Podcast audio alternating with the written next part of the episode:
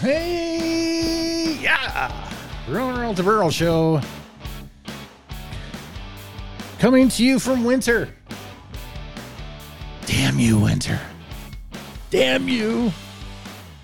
It's the Roller on Barrel Show. It's vintage baseball podcast. We talk to vintage baseball players and other people from coast to coast, boner to boner.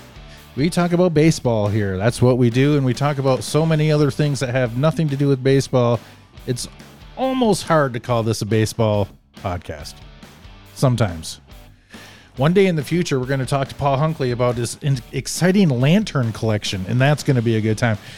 Uh, let me bring in my co-host, uh, Rudy Swamp Fox for you. Rudy, it's been a while. Yes, it has. This is a delight. I feel like I haven't seen you in forever, and I'm so excited to be here and and and and and, and enjoying this this film. So I can't wait to get into this. Yeah, I didn't enjoy the film, but the the history is amazing. So, uh, uh, Rudy and I have had a bad start to the year as far as uh, members of our family. We've both lost a pet within the last couple of weeks. That sucks, dude. It sucks a lot. It does. You but know, you know, we have each other, and that's what matters. I'm still here with you. uh, so this being a movie discussion episode, this this does not this is not the official start to season four. But good news, everybody! Good news! Season four starts next week, and we're back. So interviews, uh, the sixty minute format interview. Uh, now th- I'm telling Rudy this for the first time, so Rudy, hold on tight. Uh, and we're also doing the 30 minute warm up that we started at the end of the season last year. That was a very uh, successful format.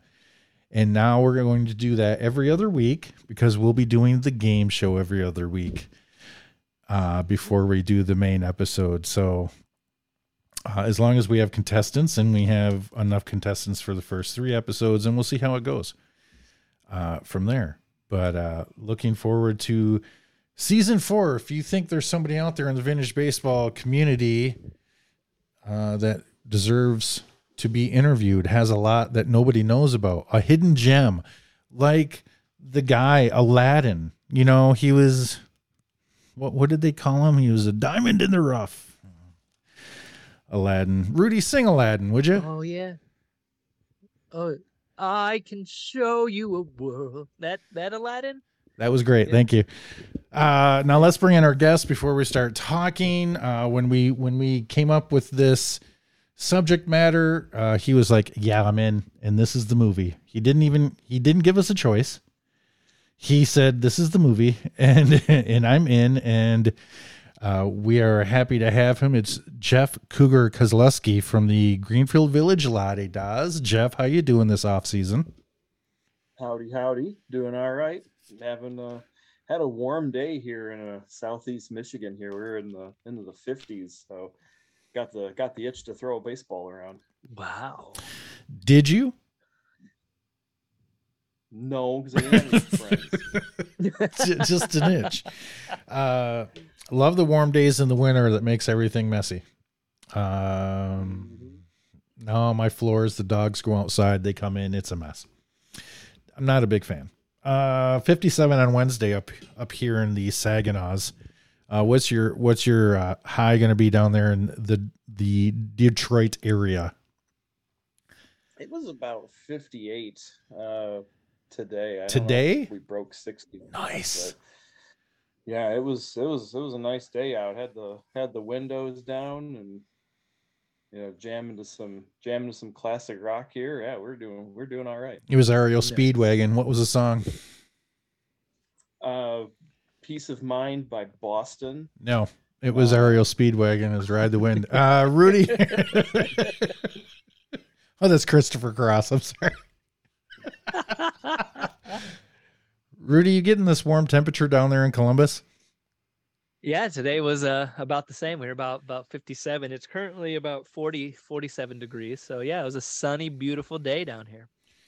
Is it is it true that once the temperature gets over 55 that everybody riots? in Columbus, or sparks a protest? It- Doesn't it spark a protest of some sort? Fifty-five. I mean, I, I it it definitely brings all the the inside folk outside. Let's just say that, and then they they don't know how to interact because they've been inside for so long. So Uh, so season four is starting out next week. We're going all year. We got all kinds of stuff. We're going to talk uh, about it next week as Rudy and I are going to be the warm up next week. Ooh, talking about season four. easy, easy stuff. Uh, so let's get into the movie with Jeff. Uh, Jeff, we're going to start in the opening, but my question to you is why is this subject matter uh, so intriguing to you?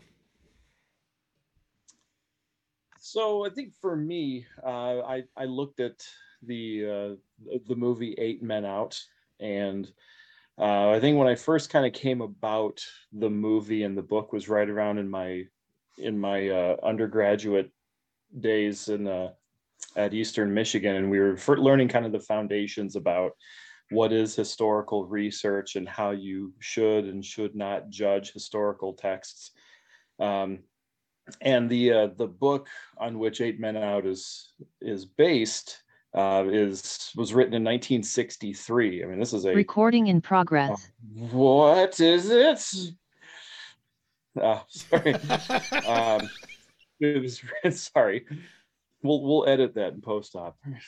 No. Um, but no, the the uh, the book was was originally published in 1963, and uh, you know, there's there's so many things that when you read it, you're like, wow, this is a great read. It's such a it lends itself so much to the movie, and then you watch the movie, and you're like, I can't believe this this happened, but it actually did, and it inspires more research. And the more that you research, the more you go, wait a minute, no it didn't that's not how this worked and so it's one of those things that's kind of like a nice gateway into a, a very controversial event and really a, a turning point in in baseball history from the 1900s 19 teens going into more of a quote unquote live ball era of the of the 20s You sound way too smart for this podcast. Rudy, dumb it down.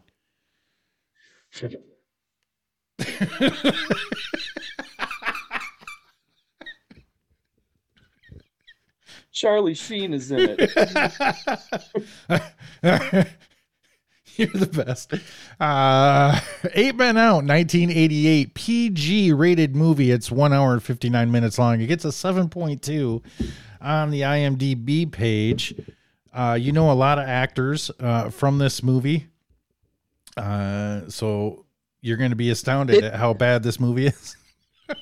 Well, it's a collection of like some of the best character actors of all time. I mean, if you, I, I was floored today when when I was rewatching it, and uh, Mr. Noodle from Sesame Street plays um, uh, the college kid. Um, oh God, I've already forgotten his name because I just see him as Mr. Noodle, and I was like, holy crap, it's Mr. Noodle from Sesame Street. I'm disturbed. Uh, this movie opens up in Chicago in 1919. Uh, kids are yelling, "Hey, we're going to the Sox because they got some money and blah blah blah," and they're running down the street. And isn't it a time? Isn't it a time when the kids could just leave the house and go do something because they can't do that anymore? Stupid world. Way to screw that up. Uh, and then you see the sports writers in the bo- in the uh, press box, and they're all wearing these straw boater hats, and I immediately went to Amazon and bought one. you look great in it I can't wait to wear it. Uh, Jeff, uh, the first character we're going to talk about here is Charles Comiskey. Uh, tell me, tell me about Charles Comiskey, and also throw out there where where you got your research from as far as the differences between the movie uh, and reality. I guess. Sure. The so a, a great resource for anybody who's, who's looking into a great, easily digestible resource there, is is through SABR. Um, SABR has, in a sense, like an entire department dedicated to uh, the scandal and you know all things associated with it. Uh, the the big book uh, that I would I would definitely recommend. Um, for uh, for anybody who wants to get into like a, a real on you know deep dive in it um, Let me just make sure I got. Um, so by a guy named Gene Carney, an author named Gene Carney. It's a book called Burying the Black Sox. And uh, Carney, when he gets into it, the first thing he basically jumps out in the introduction is, "So forget what you read in Eliot Asinof's book." And Asinoff wrote the original Eight Men Down. He was like, "Forget what you said, or forget what he wrote, because so much has changed from 1963 when it was originally written up till uh, the 20 teens and a lot of what he's he gets into is uh, you know trying to correct a lot of the errors that you'll see in the movie while at the same time starting to put some of the blame on Charlie Comiskey for the cover up and why this was uh, so washed over. So, you know, what Comiskey is trying to do. I, you know, they really, the, the movie really tries to paint Comiskey as, you know, this, you know, out of date, um, you know, this, this frugal fossil of a man uh, when in reality, I would I would venture to say that he's not too terribly dissimilar from a lot of other owners at the time who were trying to collect every bit of money that they could, while at the same time not paying their players uh, perhaps their due. Especially when you think about today and how much players make. Um, you know, it, it it really kind of does you know does a disservice to uh, the players and what they could be doing when when there's a lot of lot of things to kind of dig down. So definitely check out SABR and all the things that they've pulled up. Um, and Gene Carney's book is just is just one of many that has been uh, has been written on. There's another one called Redlegs and Black Sox that uh, tells a little bit about it from the Cincinnati perspective too. But oh, that's uh that's interesting right there. Rudy, do you know uh, Clifton James, the gentleman who plays Charles Comiskey in this movie from anything? Uh, yeah, he actually is another character actor. Many people may know him. His resume is quite extensive. Um, he's in Cool Hand Luke. He's in Superman 2.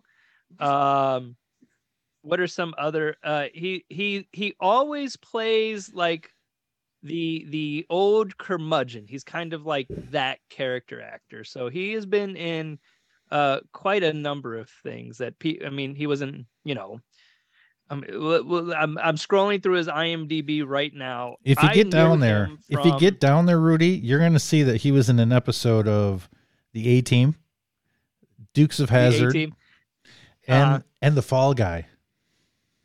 He he did a lot of TV. He did he did he did a ton of TV.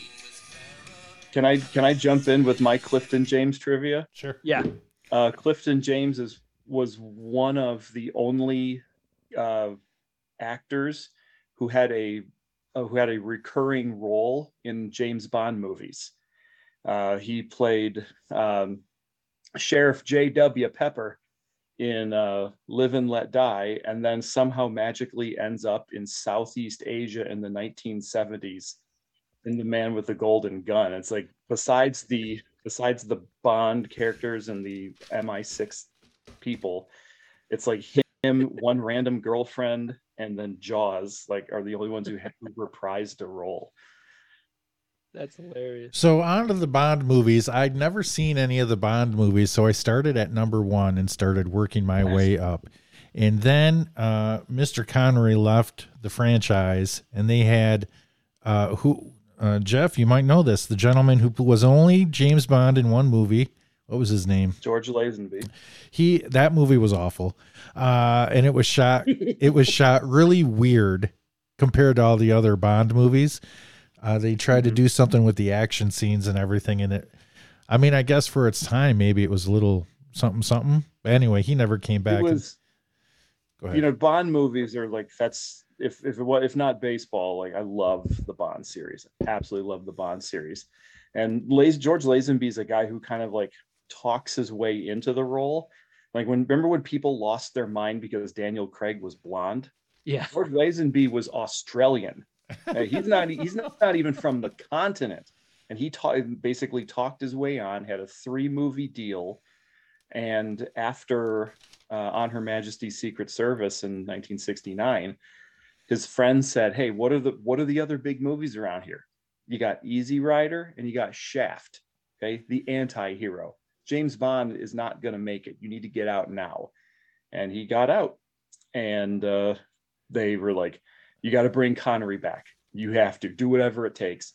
Bring Connery back." Wow. So they got him. They paid him like five million dollars, which was unheard of at that time. He's like, "I'm doing this one, and then I'm out." and then after that they got roger moore and he was there until the mid 80s uh, how did we not know about all of this James Bond knowledge that you have all the times that we've talked? Oh, we, we could have been hitting James was... Bond. That's uh, insane. Oh man, yeah, I, I love the Bond series. Love My it, favorite Bond moment is when Elizabeth Hurley's a fembot. Okay, as we go on, we find out that uh, in the movie they they uh, where's where's the delete button? Where's the wow meeting? They, wow. they deal with it. Uh, they make a reference to how awesome Babe Ruth is in this movie. Jeff, that's not historically accurate, right? Because in 1919, he's not really that big of a deal yet. Um, he's, I mean, it's it's clear he's going to be very good. Um, but the like the the game changing um, you know showpiece of baseball that will help get people to stop thinking that baseball is now totally corrupt. He's not there yet, so uh, yeah, they're they're a little bit early for that, but they're definitely foreshadowing. All right, we're gonna do a, a through most of the characters, and we're gonna bring up some later. I'm just going to name off the character. Jeff is going to give you some history of that character, and then Rudy's going to give you something off his IMDb. Let's see how this works out. Ready. Kid Gleason, played by John Mahoney. Jeff, who is Kid Gleason? So Kid Gleason is the manager, um, former pitcher. I'm going to pull up my notes here because I I got them somewhere. Um, Gleason is very much like one of the boys. Um, he's very well liked, very well respected among the team. Um, he got the nickname Kid because of he always said that he had this very happy persona and this very happy mentality here, uh, which kind of goes into the point of like us as vintage baseball players and how we have nicknames. There it is.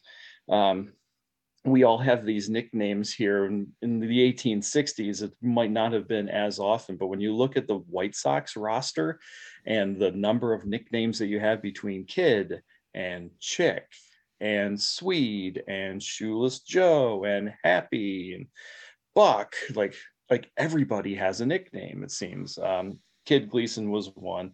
Um, he was like I said, a form, former ball player uh, passed away in, in 1933, but it just always seemed like he had a very, you know, exuberant feeling about how the game was. Uh, Rudy, give me one and, thing from his IMDb, the big one. Come on, everyone. We all know John Mahoney will always be Martin Crane, Frasier's dad. Let's let me. Okay, I, this is what I was hoping for. So yes, he was in Frasier, and he's very popular for that. But I know, uh, I know John Mahoney from a Bruce Willis vehicle by the name of Striking Distance, a movie p- made popular by a Sarah Jessica Parker body double. Uh, an excellent movie. If you haven't seen this Bruce Willis vehicle, I suggest that you do. Uh, it's got a decent soundtrack, and Timothy Busfield's in it, and he was in the Field of Dreams. So don't argue with me. Next character, Swede Risberg, is played by uh, Don Harvey. Uh, what about Swede, Jeff? So Swede is the he's the shortstop. Um, he is very often portrayed as the uh, like the co-conspirator. He's the guy who you know he's in it just as much as uh, Chick Gandil is, who I'm sure we're gonna uh, mention him. Um, but he, in reality, like he's he's a very I think SABR describes him as being a a very excited participant but certainly not somebody who has like the deep in-depth knowledge of that but he's the shortstop and fun fact uh, of the eight men that are in the eight men out he lives the longest he lives until uh, 1975 wow uh, rudy I mean, come on. This is uh he's a you know him. Uh, he's in everything. He's been in the Blacklist. He's been on Yellowstone. He's been in Better Call Saul. He was in Taken Three. Um, he uh, a journeyman actor. Lots of really great credits. He has worked across the board from uh, television shows that are still running to television shows that ha- have long since uh, gone and and movies that are still out today and and producing new stuff yes don harvey is uh uh not joining us on this podcast and uh, he played a man with a lantern in the movie Life with Eddie Murphy and Martin Lawrence. So that was his credit in that movie. but Rudy, you disappoint me as you forgot, as you did not see you did not see it pop up on his IMDb as Don Harvey was in the Bruce Willis vehicle Die Hard 2. He was one of the terrorists. Okay, I suggest you don't watch Die Hard 2. Uh, go watch Die Hard and skip right to Die Hard 3 and then forget about 2, 4, and 5. And then go back and watch 1 and 3 again, then a 2 then a four, skip five again, then a one, two, three, then a one, two, three, four, then a one, two, three, four, five. And that was my homage to Friends. Um, the, the next character is Chick Gandil, uh, played by Michael Rooker. Chick Gandil, Jeff. So Chick Gandil is the first baseman. Um, he's kind of portrayed and I think accurately enough so as kind of the the leader. Um, he's of the players, he's probably the one that's deepest into it. Uh, and that seems to be validated kind of all around here. Uh, he plays the night, there. he's played White Sox organization. He plays up through 1919. Of the eight players, and this is one of the weird parts about the movie, is that there's a kind of a hiccup in the timing because the World Series ends in 1919 and then it looks like there's trial right after. The truth of it is, there's a 1920 season where all the White Sox are still playing, uh, with the exception of Chick Gandil. Gandil rejected his contract. Uh, Comiskey offered him a contract. Uh, Gandil did not want it, thought it wasn't enough money, and he moved back to California. Um, but he was a good first baseman. Uh, there were there were people that were saying that Gandil is so good that he didn't need a glove to play first base. And I heard that and went, yeah. So I know a lot of people who aren't who are good enough to play first base without a glove. So, uh, but yeah, he's uh, he's kind of the the ringleader, and I think accurately enough. So, Rudy, Rudy. Well, ladies and gentlemen, everyone knows Michael Rooker from the 2002 Bruce Willis vehicle corrective measures. Correct. or or you might recognize him as uh, Yondu from Guardians of the Galaxy. But I mean, a lot of people know him from his, the Bruce Willis movie that came out last year, Corrective Measures. Uh, also played I, Merle I, on The Walking Dead. Loses his hand. Sad story. Uh, also plays Rowdy Burns in Days of Thunder. That's right. No. Uh, great movie. Uh, Jeff, tell everybody to go watch Days of Thunder.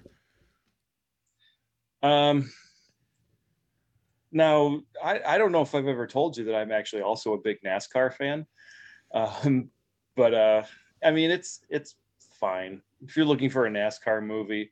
If you're, it's either that or Talladega Nights. But I mean it's it's it's fun. That's how I knew. I knew him from from that or from Mallrats. Because Mallrats was in my generation. Robert um, Duvall is really good in Days of Thunder. Oh yeah, oh, I, I love. There's, there's all kinds of terminology from that movie that NASCAR fans still use. The whole Rubbin's racing, Harry. Racing. Like it is racing. Still comes up every. But Rubbin is racing. It's Rubbin's true. racing, Harry. Uh, Buck Weaver is played by John Cusack in this movie. Uh, he plays the third baseman. What do you got on Buck? Uh, so, uh, yeah, Buck Weaver is a he's he's one of the more questionable, um, one of the more questionable people affiliated with uh, with kind of the the eight men out, so to speak. um, in that he is aware that the meetings are taking place. He's aware that there is something going on. Uh, but when is told like, hey, you're, you're going to have to lose on purpose, uh, he's not does not want to do that at all. And Buck Weaver really like goes to his grave arguing for his reinstatement just to be able to, to clear his name from that. So um, he is he is present. You know, he is you know knows of what's going on. He is kind of as they say considered one of the boys, uh, but he's a guy that is not willing to to lose. But he because he knows that it's going on, that's how uh, Judge Landis is able to get him. Rudy.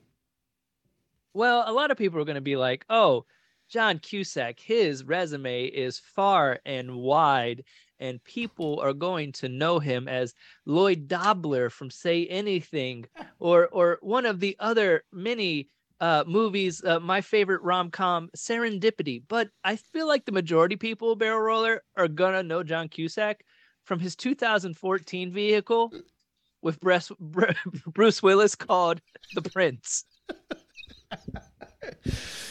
yes, Rudy. Uh, you've nailed it once again. Uh, you can also see John Cusack uh, in things such as Con Air, Hot Tub Time Machine, uh, of course, a classic. Now, the interesting thing, uh, he was in the movie 2012 and also in a movie called 1408. And if you add those two numbers up, you get 3,420. Okay, the next uh, the next player is Eddie Collins. And he is uh oh okay so this is one of my favorites i know you guys are gonna laugh at that but it's bill irvin uh Ir- irwin i'm sorry it's bill irwin Yeah. he plays eddie collins uh jeff what do you got on eddie collins Um, Collins is is the second baseman. Uh, he is. I don't know if I mentioned Buck Weaver is the third baseman, but Eddie Collins is the second baseman. Uh, he was uh, acquired in a in a deal to be to be brought in, and what I don't want to say was not really liked, but he just was the, was a guy that didn't really fit in with the rest of the team. Uh, good player, uh, in the Baseball Hall of Fame uh, but was just not because he was college educated. Uh, he was not seen as somebody who really fit in. This is a this is a team that is very. They are said to be mixed, um, or they're said to you know they're all on the same side. Comiskey loves them because they they eat together, they drink together, you know everything together and like the f- very first stark thing that you see is like Collins and Risberg just chirping at each other, or uh, Risberg and Gandil are chirping at e- at Collins, and you know Collins just has a far more dignified response to him. But yeah, he's the second baseman, baseball Hall of Famer, and uh, is probably I think is also the highest paid member of the team, next to maybe Jackson and Cicotte.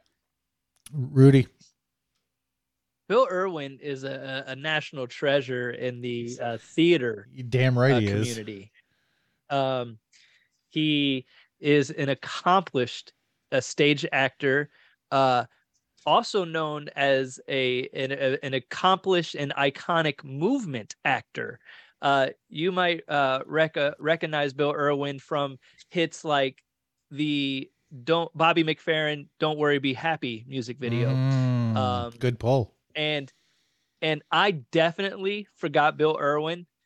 He's Mr. Noodle on Sesame Street. He's Mr. Noodle. Okay? So and and he's been in countless things. Lady in the Water, uh um he has been uh, in uh countless. he was the dad in the Grinch Who Saves Christmas uh, with Jim Yep. Carrey. He Yep. was in two of my favorite movies of all time. And we're going to talk about one of them in the extra session at the end, but uh, that would be My Blue Heaven with Steve Martin. He was in that movie and it's exceptional. But I first found Bill Irwin in a 1980 classic with Robin Williams. Robin Williams' first movie, Popeye. Oh, so good. So Yes. good. You know that that little village. Jeff, have you ever seen Popeye with Robin Williams? Yes, yeah, it's been a minute, but yeah, That little village they built for that still exists. They just left it there and it's still there. And one day I'll never be there. Eddie Cicotte is played by uh, David Strathairn, uh, who is a very well accomplished character actor. Uh, but what do we know about Eddie Cicotte and the whole thing, Jeff? So Eddie Cicotte, uh, he's for us in Southeast Michigan. Here's a local boy. He actually owned a farm in Livonia. Uh, so he's he's got some local ties. Uh, after his playing career was done, he has a job at Ford Motor Company. Uh, legend has it he's one of the thugs that uh, goes to break up one of the strikes that Henry Ford wanted put down.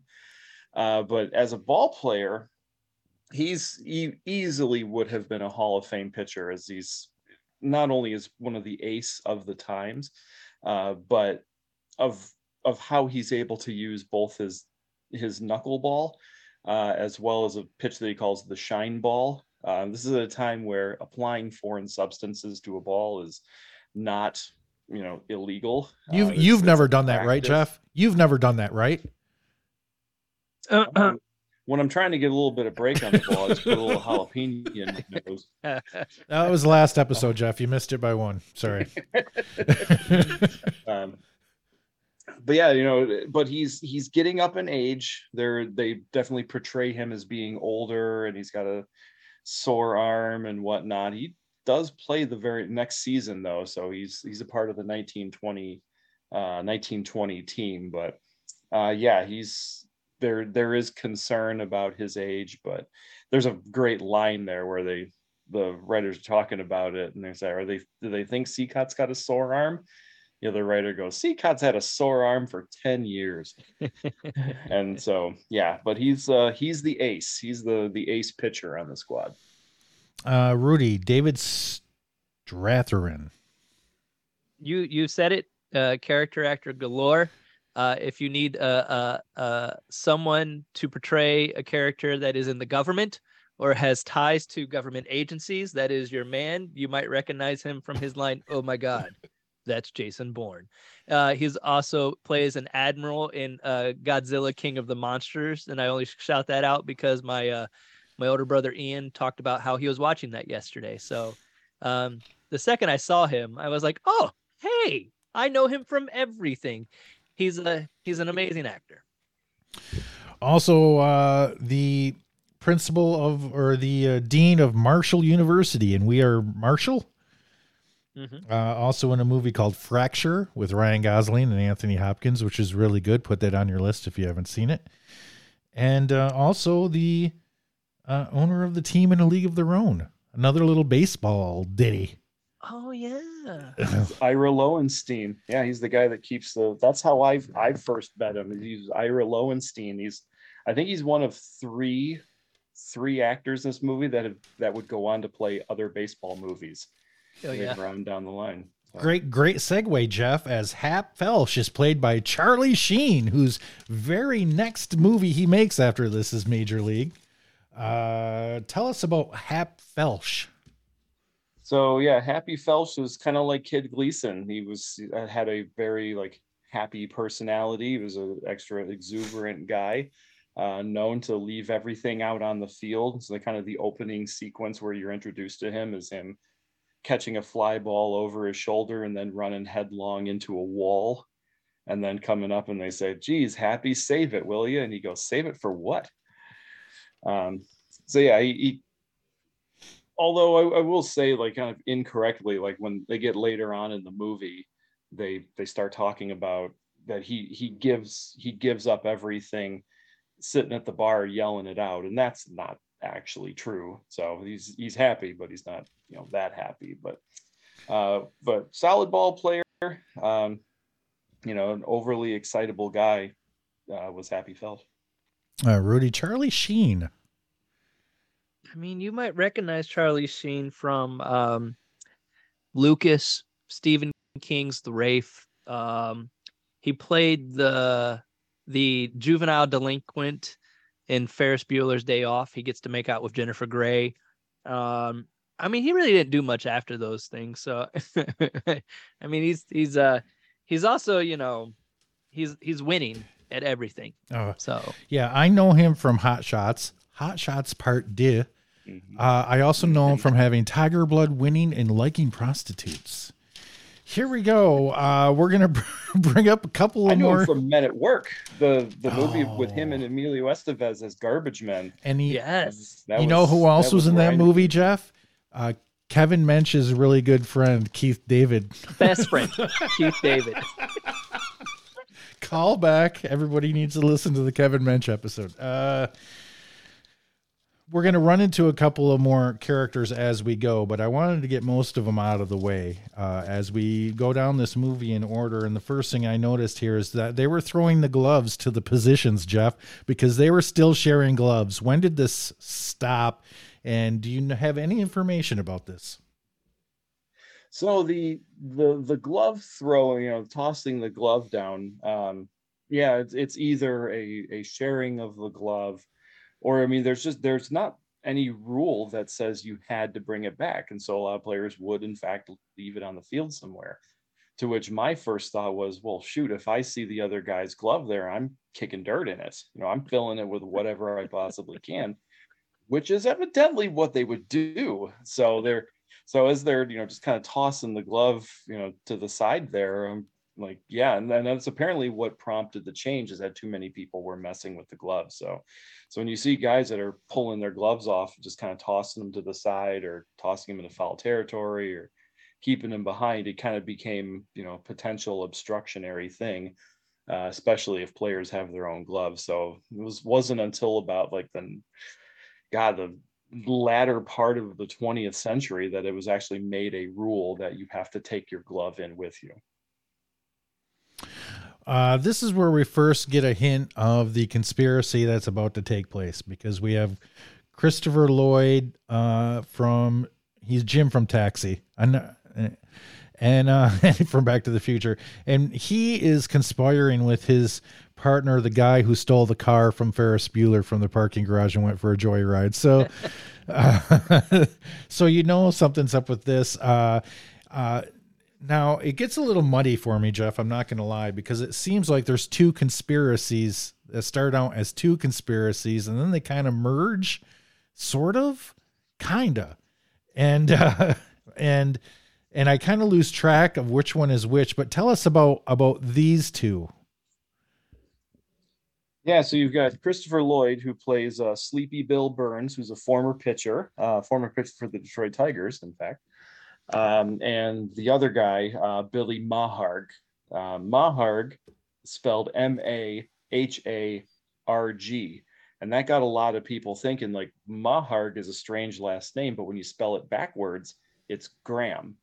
And so there's a lot of thought on there that uh, Billy Maharg, the, the guy who stole the car in uh, Ferris Bueller's Day Off, uh, that Maharg is actually a, a pseudonym. His name is actually Graham, and there's like a lot of things in here. There's some gray area that goes on, but um, yeah, they have they have this idea of you know of could it actually be done.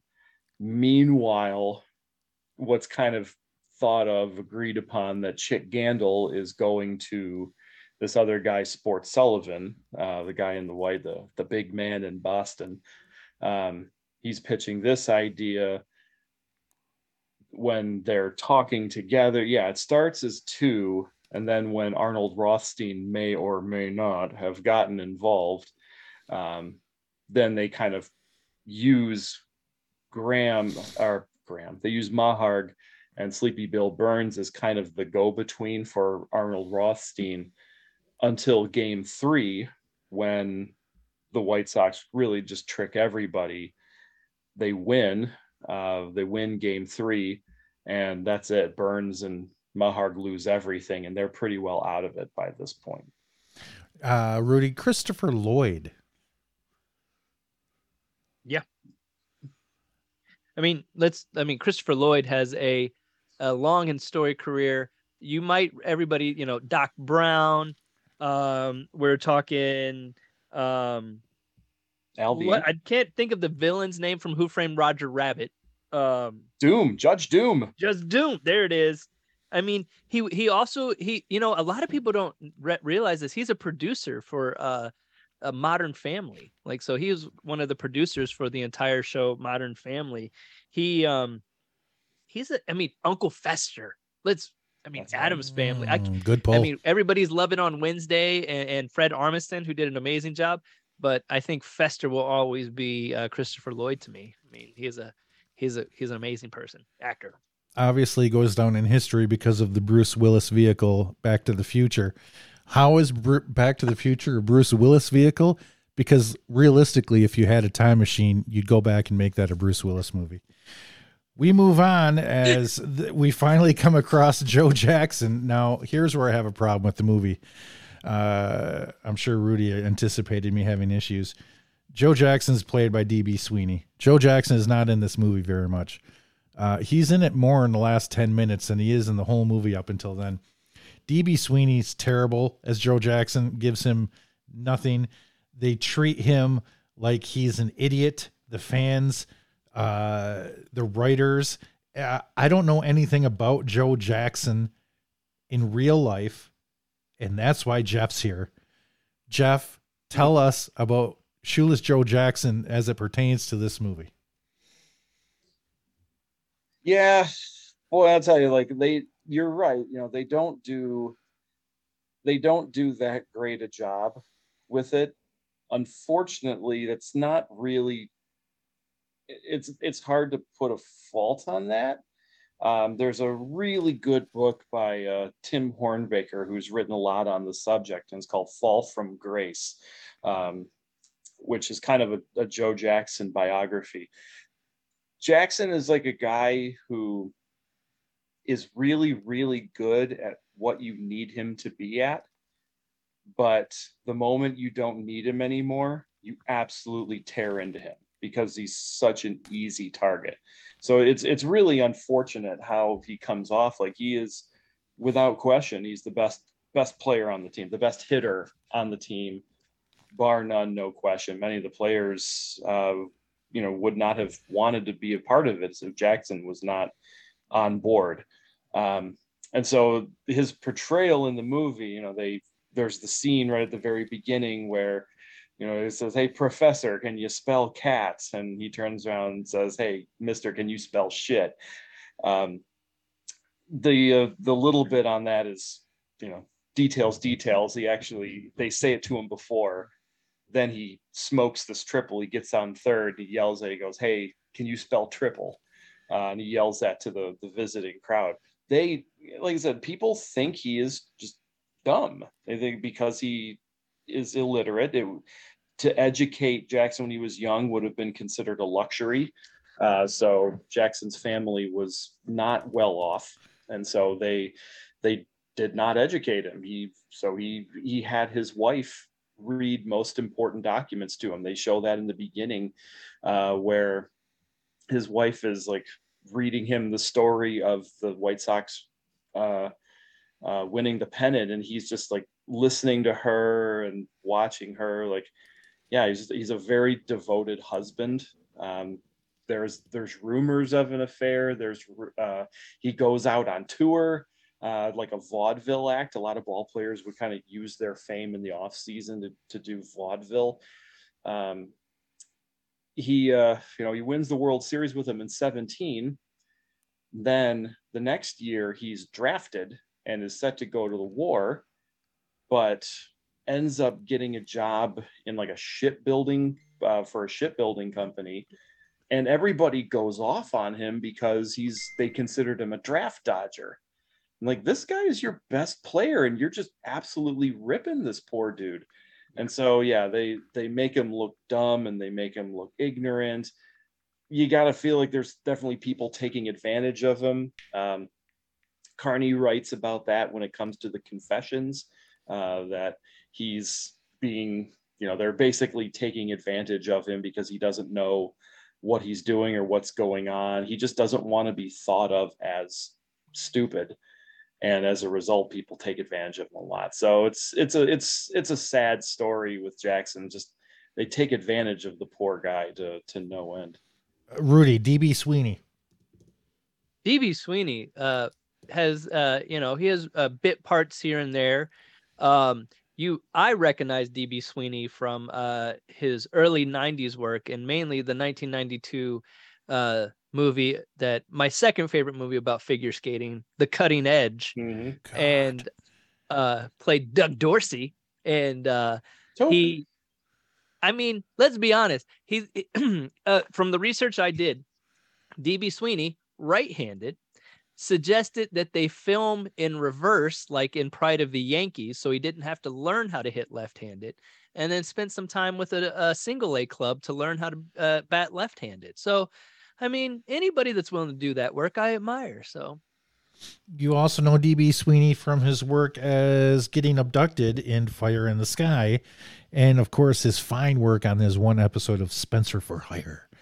Uh, next character is Lefty Williams, being played by James Read. Uh, he is, I believe, the number two starter on the White Sox. Jeff, what do you got about Lefty? yeah, he is the he's the number two guy. Um, he he and and Joe Jackson are actually very good friends. Uh, they're both Southern guys, and so uh, Jackson really looks to Williams as his you know as the guy who's going to to help him through and to be able to to help out. They travel together. They talk together. Um, they were talking about going into business uh, together in the in in their off times and their off seasons. Um, but yeah, he's he's one. He, he actually so he loses three of the games uh, in the World Series, which at that point was a was a nine game series. I don't know if that's going to be talked about later in the show, but I mentioned that he loses three games because it was up until 1981 a major league record that he uh, regrettably held. How many of them were honest losses is is quite another thing. But yeah, Lefty Williams, number two starter, and um, a very good friend of Joe Jackson because of their southern roots. Well, let's talk about it right now. Was it a best of nine series? It was. Um, Okay, we talked you about know, it. the so the kids are yelling. wait, question. All right, go yeah, ahead, no, it was a no. Yeah, it was. It was. They. There was going to be a three-year experiment uh, to to try to recoup some money, which is another reason why there was thoughts that there was there's gambling and you know players not playing on the honest because you know what's the point of having a best of nine series if a team wins five to nothing you know you want it to go beyond the normal seven games so there is thought in that there but yeah it was a three year experiment because they wanted to recoup some money that they were not making during world war one Uh, they got kids yelling from the stands at about this part in the movie. Whoopee! They're actually yelling whoopee, whoopee. So that's a thing, and annoying. Also, somebody says go piss up a rope, which I looked up, which is the equivalent of go fly a kite, and also did not come into the lexicon of talking until the 1950s. So that must be inaccurate. Uh, I also once used soap on a rope. So that was interesting. Uh, that brings us to this character that uh, Jeff seemed to be the most excited about for some reason. Uh, he's a character by the name of uh, he's a character by the name of Ray Schalk, the catcher. I went to middle school with a guy by the name of Roy Shock, no relation. Uh, and he's played by a guy by the name of Gordon Clapp. What do you got on Ray Schalk, Jeff? ray Schalk is the he's the catcher and uh you know a, a baseball hall of famer uh in a funny little side story here he has a lifetime batting average of 253 that is the lowest batting average for any positional player in the hall of fame that said the man is an absolute pioneer in the catcher position uh, anytime if you think of a catcher and you think of somebody who is agile, of you know, is a good athlete, Thank you. Ray Schalk is really the guy that they should be looking toward here. Um, he, f- and this is still kind of up in the air, but he caught four no hitters, which if they actually call it four no hitters, because one of them is in under question, he would own the major league record for having caught the most no hitters. Um, he, uh, what is it? I think he holds like the the record for most double plays by a catcher. Um, he's considered one of the first catchers to actually back up first base on an infield throw. Um, he's just he's a really really solid sound defensive catcher. And he's uh, one of the guys who really puts a lot of emphasis on weight training and being in good physical shape. Because if you look towards the end of the movie when they interview him about the the fix he's at a gym with uh, with medicine ball training. That's because Schalk really did really uh, stress that he was a you know a good in good physical conditioning there rudy gordon clapp Gordon Clapp, I mean, uh, accomplished television actor, Chicago Fire, Elementary, uh, Night Court. But the thing that popped out on his IMDb page that I love the most, he played Philip Beamer in 1990 in an episode of Cop Rock. That's right, Cop Rock. Love that show. Apparently, he had some kind of career with NYPD Blue. That was like the big thing in his life, and also who can forget that one episode of the Wonder Years he was on? So uh, the White Sox they win the pennant. They come into the lo- to the locker room area and they're all excited. They have won, and I think a lot of them. This is where the, where they start giving you the narrative that the players start making decisions based on the fact that Comiskey's cheap, and uh, so their bonus that they thought was going to be in Dead Presidents ends up being in Flat Champagne, which, from what I uh, understood in some of my reading, uh, is an actual story, but two years earlier than this happened in like 1917 or something. So, uh, Jeff, what do you have on this uh, Comiskey being a cheapskate stuff here? Uh, yeah, he's the the that's a yeah the 1917 story that I, I forgot who said it. I don't know if it was Gandil or or not, but uh, yeah, there's the talk about they were really surprised because he sprung for a case of champagne uh, for for the team. But a lot of times when you talk to some of the players years after, some of the stories and details get kind of fudged. But yeah, it's kind of agreed upon in the 1917 year. Um, but yeah, I mean the the it really makes for an easy uh, antagonist uh, to really kind of hate Comiskey because he appears so cheap. Um, there's the the local legend of you know where the Black Sox name comes from, and that it is a you know not only because they played dirty baseball, but because they themselves were in fact dirty. Uh, that Comiskey would not have their uniforms laundered. That was one of the legends. And so their socks, which were supposed to be white, were usually gray or uh, potentially depending upon how, uh, you know, if the guys got their own laundry service done, because sometimes uh, they they wouldn't, like out of protest, they would have their just go out there in a dirty uniform. Um, he he may not be the you know the the most spendthrift guy uh, to the players, but when it came to the writers, like who he's he spent on the writers. Uh, he off the kind of the opening sequences. The writers are going in, and there's you know drinks that are all laid out for them. And Comiskey knew like if I take care of the writers, the writers are going to take care of me. Uh, so even though he in the movie he's not portrayed as being a, a guy who spends a lot of money on his players, but you know to the to the writers yeah he took good care of the writers uh there's a gentleman in the stands he's starting to clean the stands after the game and uh uh, some of the writers are talking to him, and he says it's the best white folks team he's ever seen. The 1919 White Sox were an accomplished baseball team. Some thought the best of the era. How, this is an opinion piece right here, Jeff. How would they have stacked up against a Negro League team? boy, it's it's hard. I mean, well, first of all, I mean to be fair, the Negro leagues aren't really start start until 1920, so you got a, a year separation there. But um, it's it boy. It, Are the Negro leagues like playing by the same exact rule set? You said they started in 1920. Are they playing 1919 baseball rules, or did they do their own thing?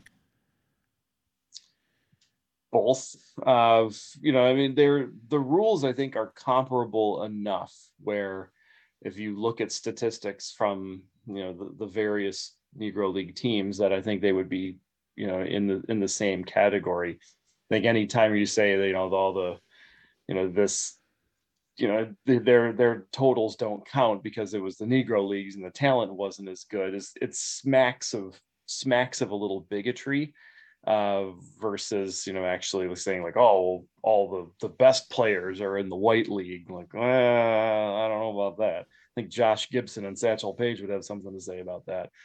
Um, but i mean there there's enough to me to suggest that you could compare them to me it's like it's it's two different games. The uh, a lot of the times the negro league style was based more on speed and hit and runs and uh, you know utilizing advantages like that. So uh, whereas in the the white leagues you're starting to see you know the the rise of Babe Ruth and chicks dig the long ball sort of thing. Not to say that there there weren't long ball hitters but in the in the negro leagues because again there's Josh Gibson. Um, but you see a lot more of an emphasis on speed and steals and things like that in the Negro League. So I think it'd be a it'd be a really good game. That would be one that you know I I I hate the fact that we have been deprived of seeing anything of the sort like that.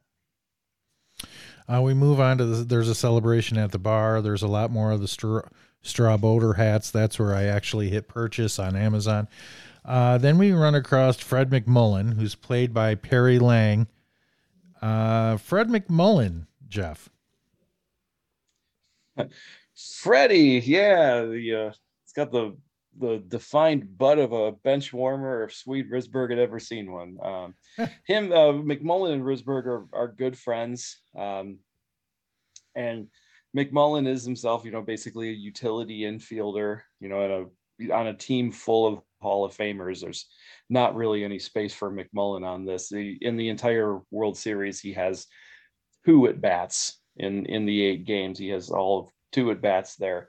Uh, but it was said that where he made himself valuable was about uh, opposing pitchers and what they did and what they threw and whatnot. So he provided he's kind of the intel guy. So yeah, he's a not exactly a big time player for the 1919 team, but you know, just so happens to be in the right place in the right time with the right friends. Rudy, what you got on Perry Lang? I mean, Perry Lang, um, I actually saw Perry Lang in the Dolph Lundgren Men of War movie, which was a a classic 1994 hit.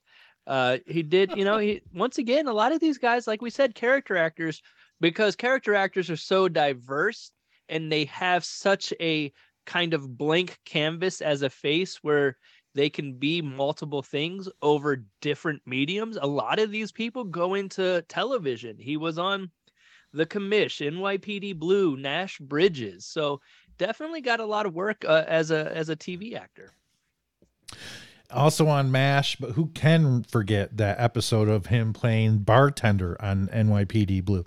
Then we come across Sport Sullivan, uh, played by Kevin Tighe.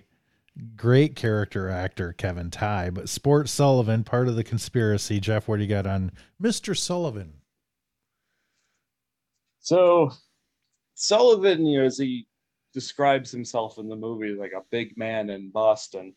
Um, he's uh he's kind of he's kind of on the same level. Actually, no, he's a little bit above Sleepy Bill Burns in Christopher Lloyd's character, but he's not not nearly at Arnold Rothstein's level.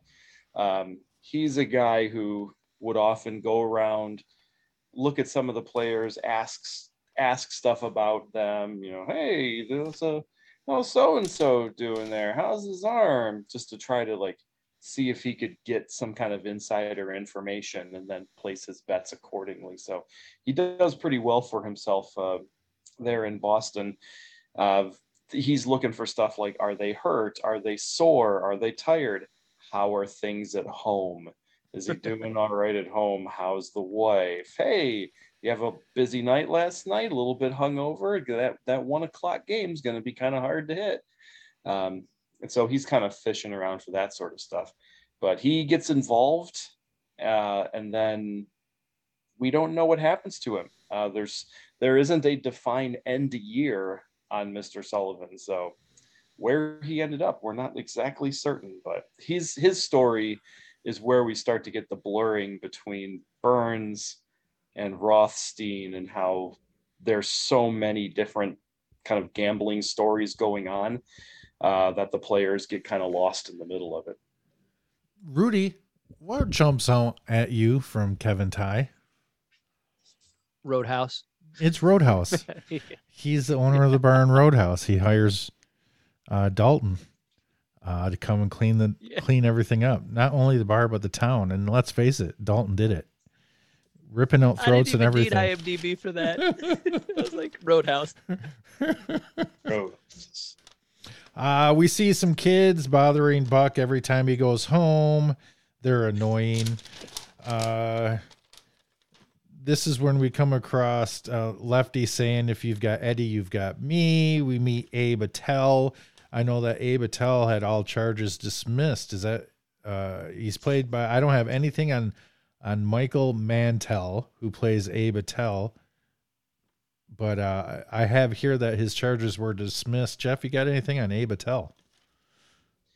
Abe Attell um, is you know kind of finds his way into the into the world of gambling based on his original career as a boxer. Um, when you're watching the movie, there's a little bits you'll hear where they'll refer to him as the little champ, um, in that he's a you know I, I don't know exactly the, the weight class that he would have been in, but he was you know kind of a lightweight featherweight um, in in that kind of bracket there. But towards the end, they start talking about throwing fights and which ones he was honest for and which ones he didn't here. But um, I was particularly taken aback that Abe Attell, despite his involvement, or I guess according to the courts, his non-involvement, but he is actually an inaugural member of the International Boxing Hall of Fame. Uh, so, so he and he talks about that in in the movie where he's like, I was champion. Can't nobody take that away from me. Uh, and so that kind of starts the fracturing between Attell and Arnold Rothstein, um, whom Attell had worked for. Arnold Rothstein, played by Michael Lerner. I did not need the IMDb for this guy, Rudy, but Jeff, what do you got on Arnold Rothstein? Rothstein is like one of the biggest names in in the kind of the the gambling underworld uh, in the teens and into the into the 1920s here. Um, they uh, the, the I don't really talk much about the Jewish mafia that existed in some of the major cities here, and Rothstein found himself as the heads of like the head of the Jewish mafia in New York City to, to kind of go along with the Purple Gang in Detroit, who was also kind of ran the Detroit underworld there. Um, Rothstein lived until 1928, ironically enough, when he was murdered uh, because he had uh, alleged gambling debts. Uh, and uh, the person who was doing the shooting demanded that he pay up. And ironically enough, Rothstein said that he was not going to pay those gambling debts because the poker game that they were playing was fixed.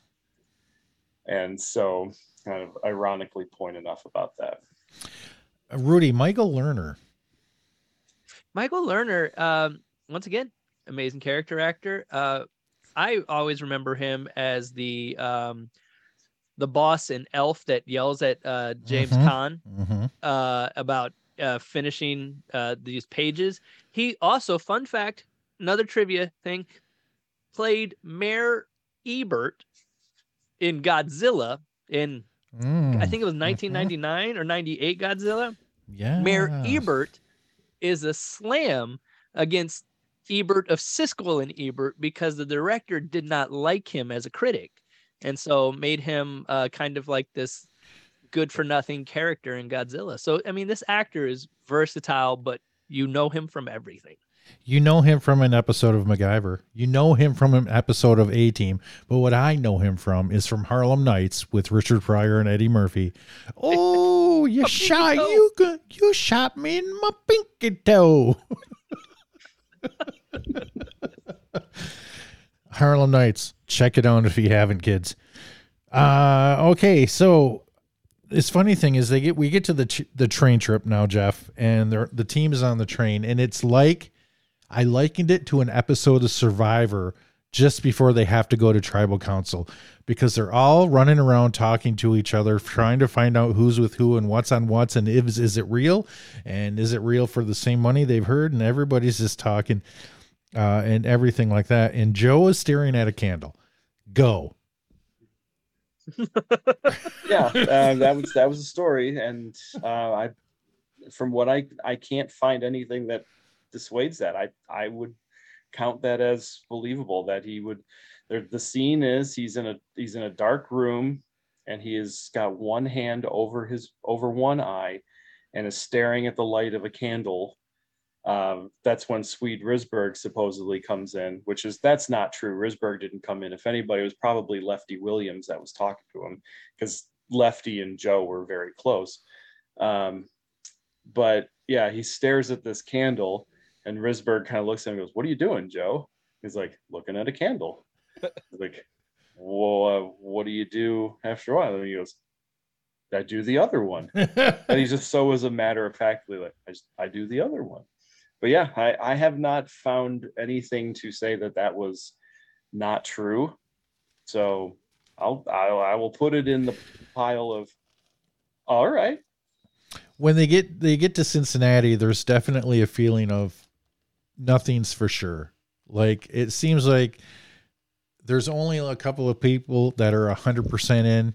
There's a lot of people that are like 80% in there's some that are like i don't want anything to do with it or maybe i do or you don't really know and it's like uh there's going to be some backstabbing to vote who goes off the island that's what i feel like at this point uh ring there's there because there's a lot of question about like who's like what is the actual number is it just the first game is it the first two is it the whole series yeah the, because there's so much going on there there's a lot of confusion so we uh here's Ring Lardner, and he's played by John Sayles, and this is John Sayles' movie. So I believe he's the director of this movie, and has a lot to do with this movie. And he's he's one of the guys that wears that hat in the beginning that makes me buy it off of Amazon. And uh, what do you know about Ring Lardner, Jeff? So Ring Lardner is uh, is uh, one of the writers there. He's in the movie they portray him and Hugh Hugh Fullerton as the two writers who are going to kind of break the break it all down and the, the truth of it is Hugh Fullerton is definitely one. Lardner is not. The other guy that's working with Hugh Fullerton is Christy Mathewson the pitcher from the New York Giants. Those are the two that are circling in their scorebook about the plays that they are they find kind of fishy. Um, I I think they put Ring Lardner in. Um, you know, he is a writer of the time, sure, but I think the story that I heard was that the director looked a lot like Ring Lardner, um, and so they they put them. Uh, they kind of added him into the into the sequence here. Uh, Lardner, there is stories of him talking to the talking to players and feeling a strong sense of betrayal uh, at what happened. You know, every, there's always the rumors, but when they found out that it really happened, a lot of people were just absolutely brokenhearted about that. And Lardner was one, and uh, said that he never wrote honestly um, about sports and ever again, not to the extent that he was before. Yeah, they. I, I I did see that, and I did not see that emotion come through in the character development in the movie, where he was uh, hurt and so disappointed by it. So that didn't actually come through in the movie. Uh, you feel the same? There's one scene. There's one scene where there's the scene where he talks to Eddie Cicotte and he's showing him the new ball and mm-hmm. saying like, you know, Cicotte's like, the ball's gonna jump off like a rabbit on this one, and Lardner's like, I need to hear it from you. Is the game level? And Cicotte says, Yeah, it's level. We just played bad today. And Lardner's like, Okay, I believe you. And then Cicotte plays, I think it was game four and just is awful.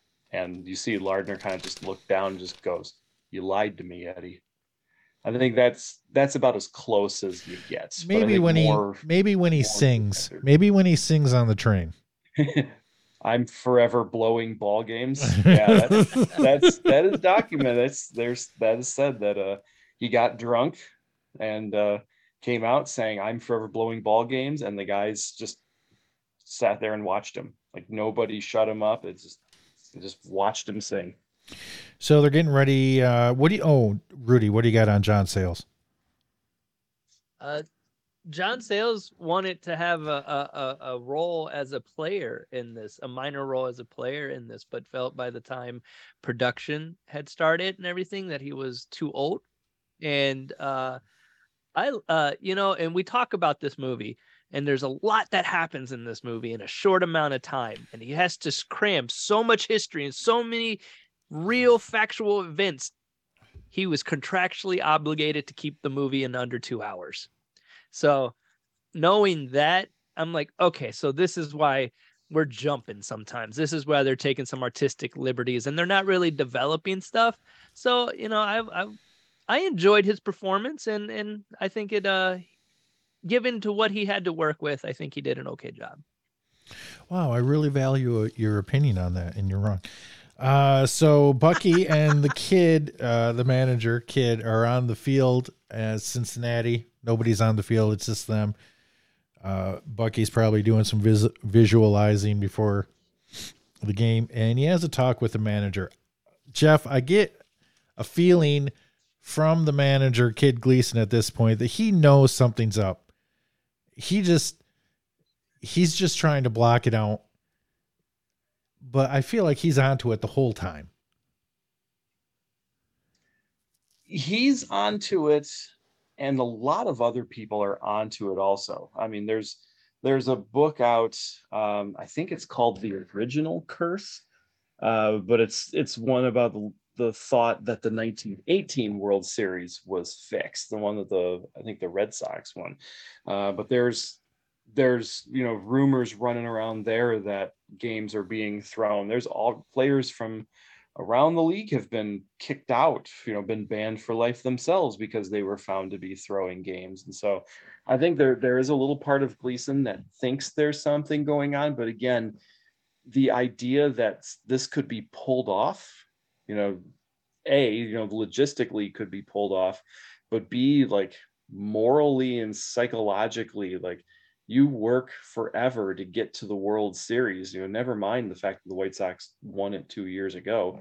You know, if some is good, then more is better. So, you know, the, the thought and the, and the, the other thing, and we talk about this in vintage baseball, is that baseball was seen as the healthy, clean alternative to other, you know, more devastating, nasty sports like boxing and horse racing because what do you see all the time in boxing and horse racing? Gamblers. So the thought was like, if any there's any thought of there being gambling, we're getting rid of it. We're ripping the band-aid off and it's gone. Uh, and so Gleason may have his suspicions, but the idea that that it could it could happen and then it would happen to his own team I, I think that's something that he finds very hard to rectify the thing you find in horse racing and boxing is horse tranquilizers. Uh, they go to the uh, eddie Cicotte sees his money under his pillow. There's warm-ups before game one. Uh, joe says he doesn't want to play in this game. This has got to be a historic moment. There's got to be a lot on this jeff. What do you got? Uh this is probably not true. This probably didn't happen. Uh, there's thought that Jackson, you know, has guilt that he doesn't really. Again, going back to the whole like Jackson is ignorant and doesn't know what's going on, uh, but the the idea of Jackson sitting on the bench going, "I'm not going to play," and tell you know tell the old Roman, tell Comiskey that I'm not going to play, and Gleason goes, you know, "You'll play, Jackson." Like there that's probably a story that was created for the sake of hollywood there um Sons but yeah i mean there's i i would probably venture to say that the story itself is was created for the sake of the movie um jackson probably has guilt but that particular scene i i would hesitate with uh, there's a pre-game speech, the usual. I think the manager's onto him. Uh, Rothstein comes into a what I refer to as a baseball bar. This is obviously a place the gamblers are going to, to gamble. I've never seen any place like this. Be, uh, Rudy, before we get the actual uh, answer from Jeff, what do you think this place is that he goes into where all the people are listening to? They have the baseball scoreboard up there and everything. I think it I think it's like a I feel like it's a sports bar. I've seen like things like uh in I think it was like I don't know what it was, like the greatest game ever played or something. It's a bunch of guys standing around a scoreboard waiting for somebody to like change the score manually. I feel like this is an early sports bar. I loved the the moving of the little the little base runner to first base, those things like so you can get updates. I thought it was pretty cool. Okay, here's the real answer, Jeff. um, I mean, it, it could be a, a, series of things. I mean, it could be a, I, I think a, a, room of that size. I I don't know if I would call a room of that size like a bar.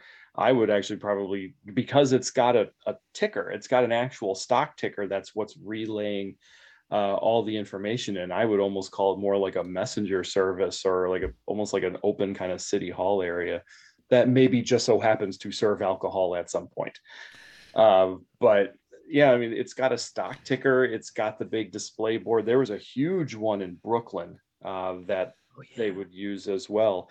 Um, and that's, I mean, that's how you would get the the live information. I mean, the stock market and the sending electron or electric signals, you get those messages almost instantaneously. Um, and so it was the the best way prior to radio, uh, which is just about to kick in um, and be an ex- like the form of media here. But yeah, what you see in the movie is the that's the most live, up to date sports, you know, receiving that you get there. So, uh, Rudy, what Jeff did there is say every word possible to um, go against what you said, but say what you said at the same time. So it's a sports bar. Three points for Rudy. uh, uh, a long-winded way to say I don't know. the Cicotte has a signal if the fix is in, and that's to hit a that's to hit a batter, and that's the only reason Rothstein shows up at this place is to make sure that that that's going to happen. Is there anything more to that story than he just simply hits a batter to let him know the fix is in? Jeff, let me grab my notes on that. I want to make sure I I get this. Uh,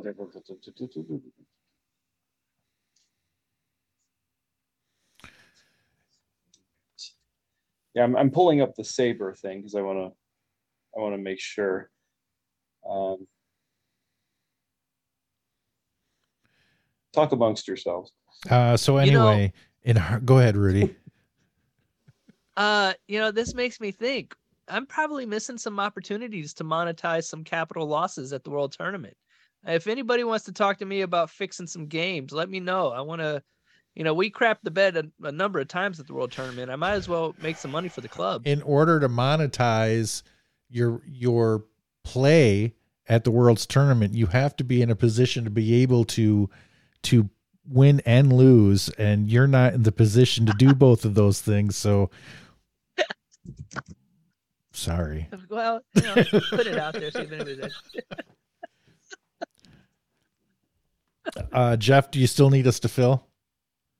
Uh, no, I, we're good. Yeah, it's it, it is kind of kind of an accepted kind of statistic here. It's more like SABR's talking about like the subsequent at bats, you know, what happens uh, afterwards there. But yeah, I mean that was kind of the that that was the thought of you know you hit plunk the first guy and that lets everybody know the signal is on here.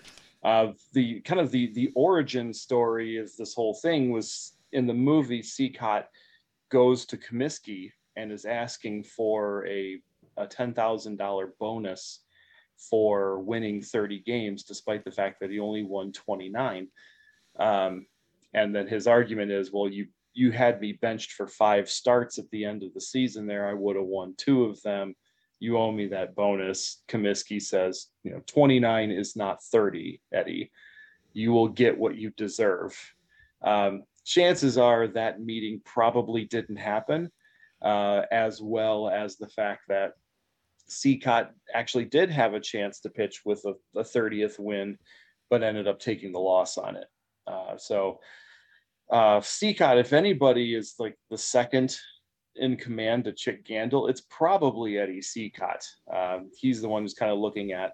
He wants to buy a big farm in Southeast Michigan and wants to provide for his family for the future. And so, uh, yeah, I think he's he's an active member and would have tried to cooperate as best as possible. Something that happens in the gameplay is uh, whenever there's a good play made, uh, the guys that are really in in it are staring down the guys who are making good plays. I don't believe this happened for a second. I I think I think everybody played their game and everything, and they they if if they had intentions of of losing the game, which some of them did, uh, I don't think the idea is I'm going to go out there and suck and and we're just going to lose. I think the idea is I'm going to look as good as possible with us losing. And I don't mm-hmm. think they portray that very well as every time there's a good play somebody's getting upset and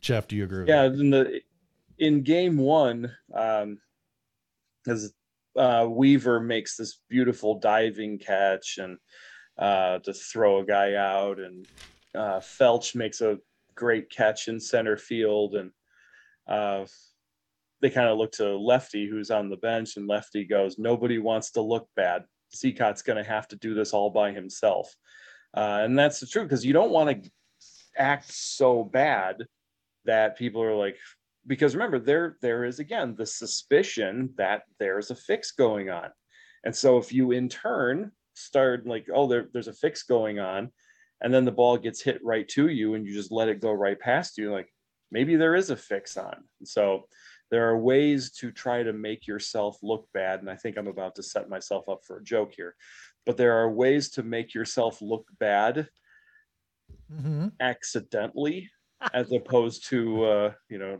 intentionally muffing something. Been doing it for years. No, no, I mean that was the thing that stood out to me. I was like, it felt like to me that all of these bad things were happening in like the first inning. And I'm like, guys, it's a nine inning baseball game. What spread it out? You don't have to like blow it in the first inning. So one yeah. thing that's for sure. Yeah, sometimes sometimes that's the signal. That's that's to let them know like that's this is the kind of game that it's it's gonna be. So. One thing for sure is Ray Schalk is pissed and he has his red ass on for the rest of this series that man is angry and should have died of a heart attack on the field by game six. Uh, so they lose game one, nine to one. And everybody that's in on this thing at this point feels so good that everything is going so fine.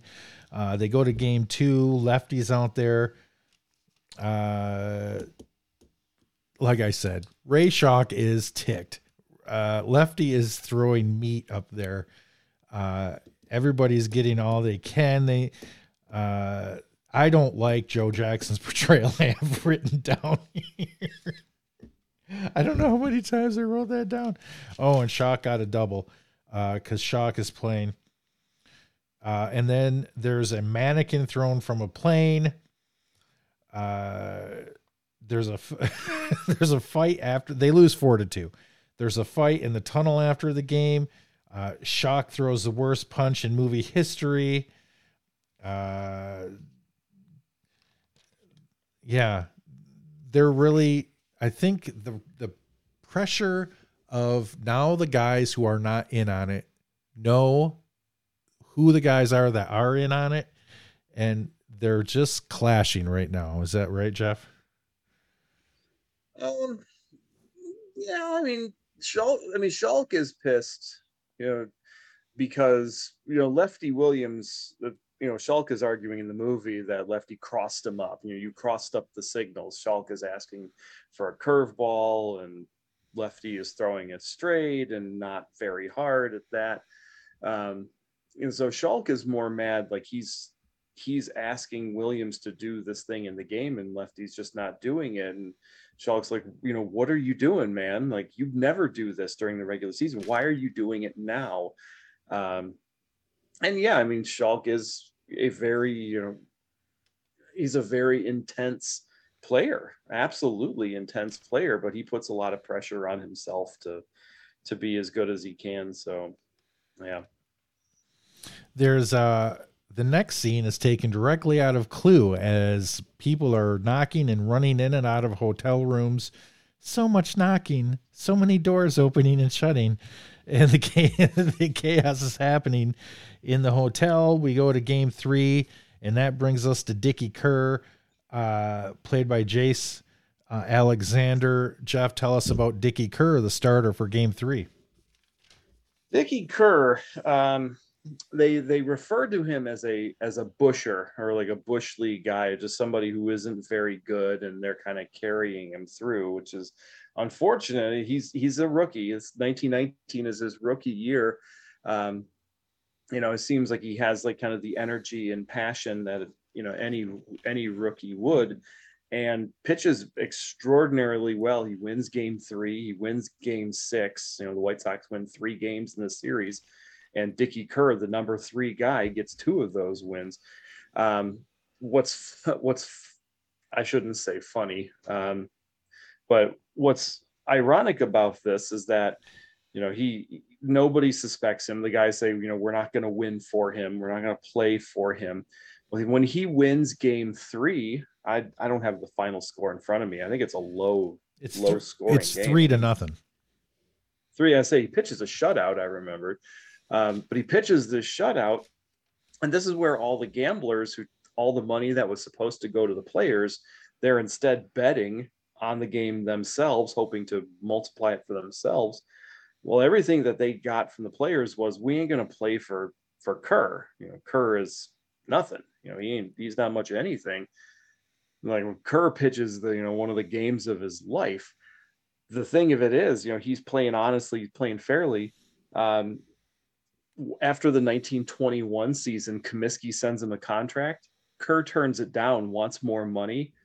Comiskey doesn't give him more money and suspends him until 1925 Oh my god. the guy loses guy loses four years of his career all because of this reserve clause that's a big part of baseball you know it's a big thing that Curt Flood fought against in the late 60s early 70s which gave birth to modern free agency um, before that if you didn't like the contract it didn't matter.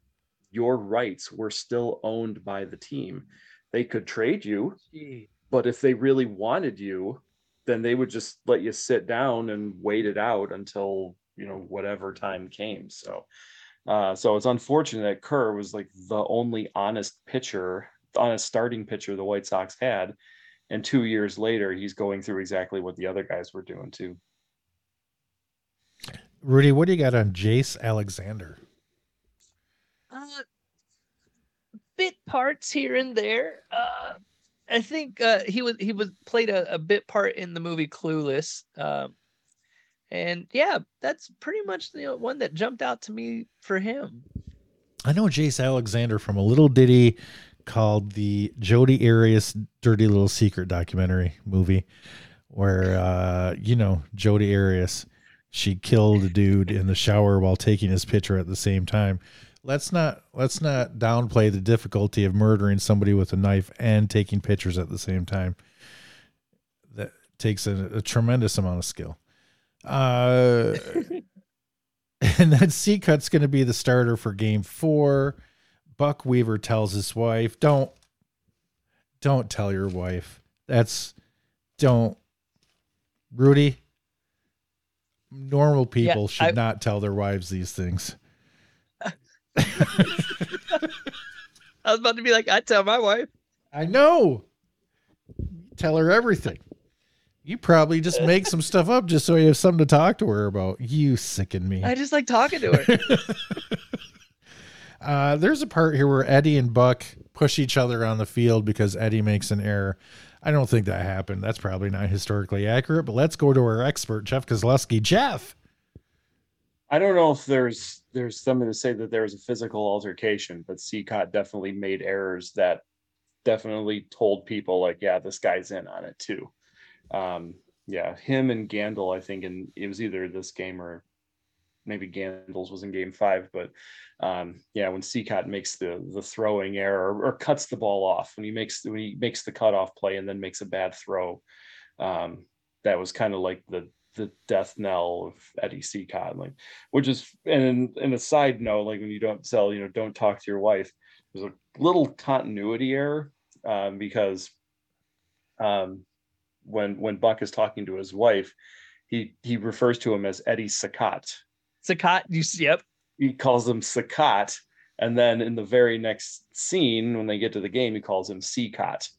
So I don't I don't know why there's a you know transition area there, but in a bad Chicago accent. In a bad Eddie Cicotte. Everybody. Some, sometimes these actors like to try an accent in certain scenes and then just forget that they tried it in other scenes. Maybe that's what it was.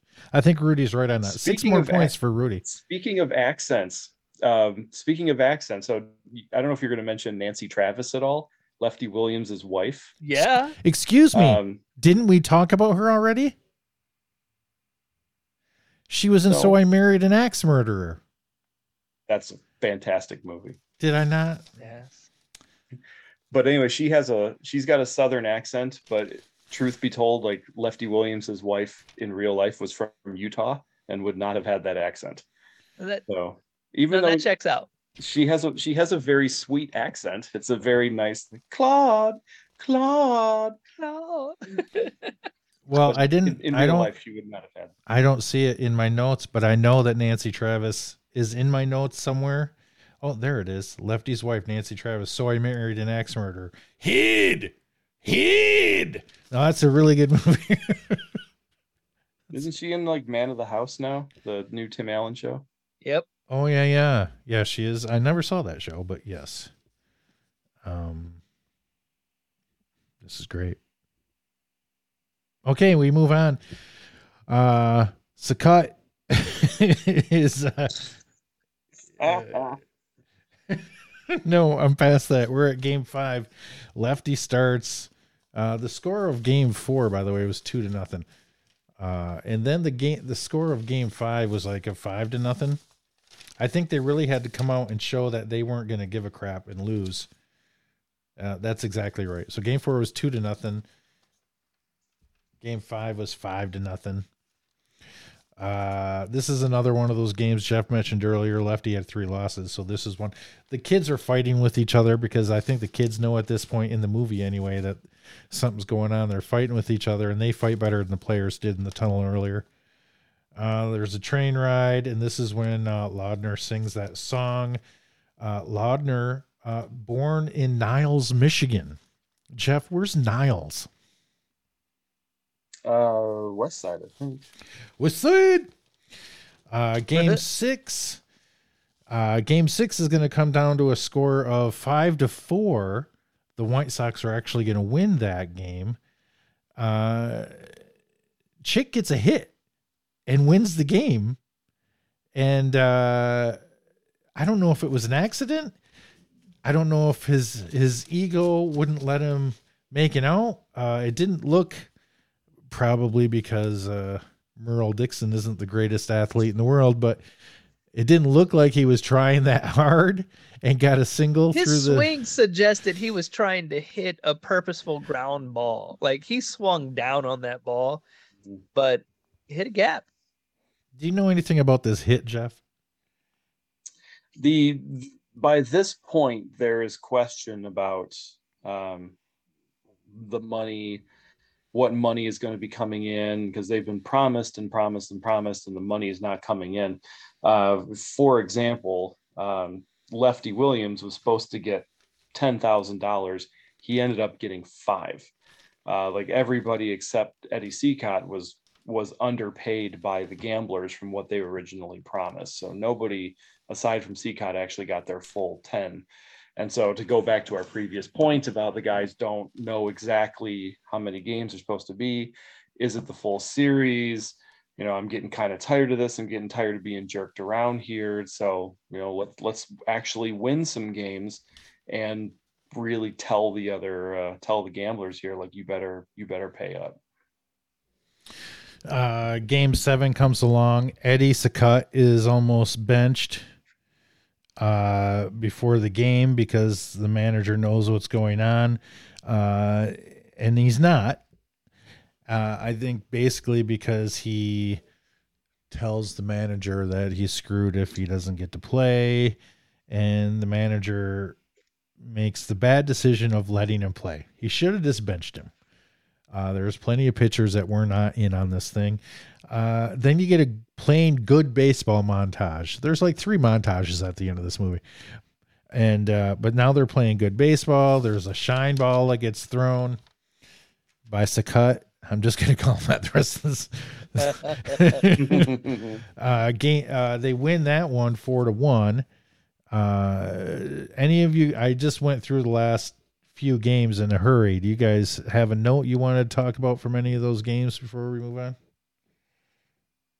No, we're, I'm good. No, I feel good about this. Uh, game eight, lefty pitches. There's a gangster montage that involves a lot of phone calls and some guns. Things are getting serious now because the White Sox just won two in a row. So everybody who's got their money involved in certain things are starting to get worried uh, about things. Uh, then uh, a gentleman approaches Lefty and tells him that if he doesn't lose the game, his wife's going to die. Uh, that escalated quickly. Uh, all their all their uniforms, as Jeff referred to earlier, are dirty. They are real dirty in the lineup for this game. Uh, and then uh, right from the get go, the uh, lefty uh, gives up four immediately, like immediately. So he has a feeling he's not going to make in the game very long. He's got a very short leash, so he just goes right to work and giving up runs. Uh, and the fans, when he's taken off the field, are throwing all of their programs on the field, uh, much like free record night at Comiskey Park years later. Uh, was it records they were throwing on the field on beer night, disco night? What happened with that, Jeff? That was disco, disco, disco demolition night. Disco demolition night. Oh yeah, they were throwing disco records on the field. Anyway, it was a mess. Somebody's got to clean all that up. Uh, and and Joe and so then Joe Jackson's finally back in the movie, and he hits a home run that's meaningless because they're not in the game. And the final score of that one is 10 to 5. So the series is over, the White Sox lose, and now it's time for media montage. There's a uh, a montage of reporters talking to everybody. This is Jeff alluded to some of this earlier with medicine balls and stuff. And they all talk and this is when you get three, according to the movie, you get three confessions uh, eventually on this. And one of them was Joe Jackson, who writes an X because he can't write. How uh, accurate is this part, Jeff? All right, so we've got a lot to unpack in this sequence because there, there's like fundamental things about the movie and the sub in the book uh, that when you dig really deeper. And one of them is the death threat, is the Lefty Williams' wife death threat. Um, that is not true. Uh, Eliot Asinof admitted to making that part. So uh, unfortunately, that Lefty Williams gave up not because he was trying to protect his wife, but uh, because he just was in on the fix. Um, the confession. So you got uh, Cicotte, Jackson, and I forgot the other name. Shoot. The the the confessions do happen.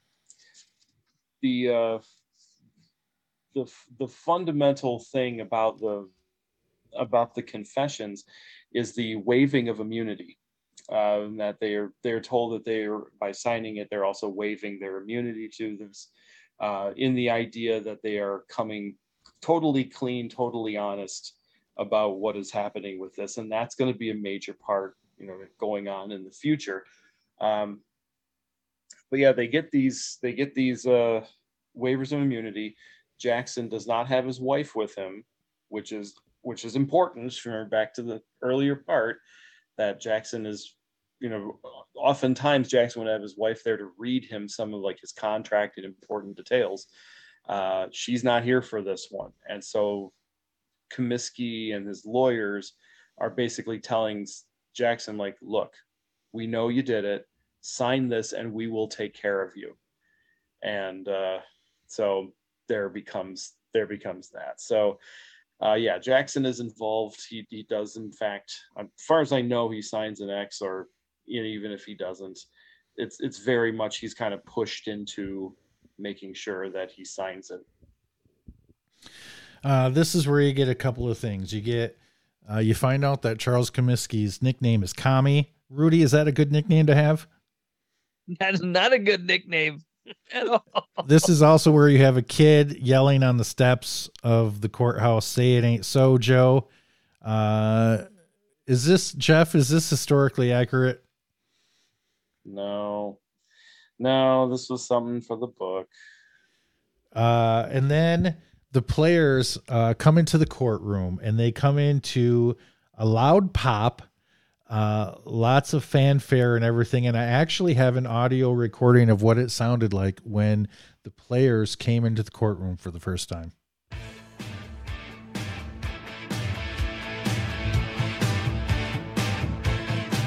Did you hear that?